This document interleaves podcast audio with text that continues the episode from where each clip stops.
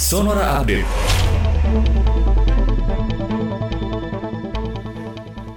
Selamat malam. Sebanyak 24 orang yang berkontak erat dengan Bupati Tegal Umi Azizah diminta menjalani tes usap reaksi berantai polimerasa atau PCR. Dari tes tersebut diketahui dua orang yang pernah berkontak erat dengan Umi juga dinyatakan positif COVID-19.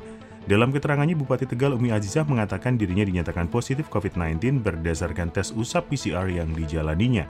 Minggu 30 Mei lalu, menurut Umi, dirinya sudah merasa tidak enak badan pada Rabu 26 Mei. Sejak saat itu, ia berinisiatif mengisolasi diri di rumah dinasnya.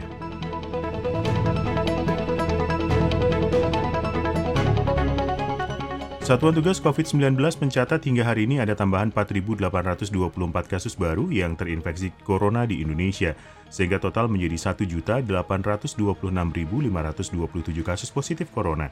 Sementara itu jumlah yang sembuh dari kasus corona bertambah 5.360 orang, sehingga menjadi sebanyak 1.674.479 orang.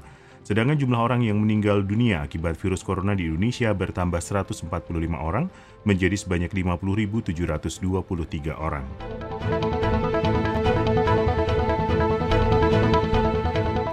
Menteri Agraria Tata Ruang Kepala Badan Pertahanan Negara Sofian Jalil mengatakan Kementerian ATR BPN serius dalam menyelesaikan permasalahan pertanahan dari hulu hingga hilir. Saat ini Kementerian ATR BPN melakukan pendekatan sistematik alih-alih menggunakan pendekatan ad hoc yang sporadis.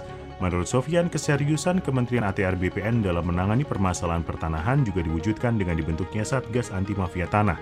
Ia menegaskan sudah banyak kasus mafia tanah yang diselesaikan oleh Satgas Anti Mafia Tanah menjadi bukti bahwa pihaknya amat tegas dalam menyikap kasus tanpa pandang bulu.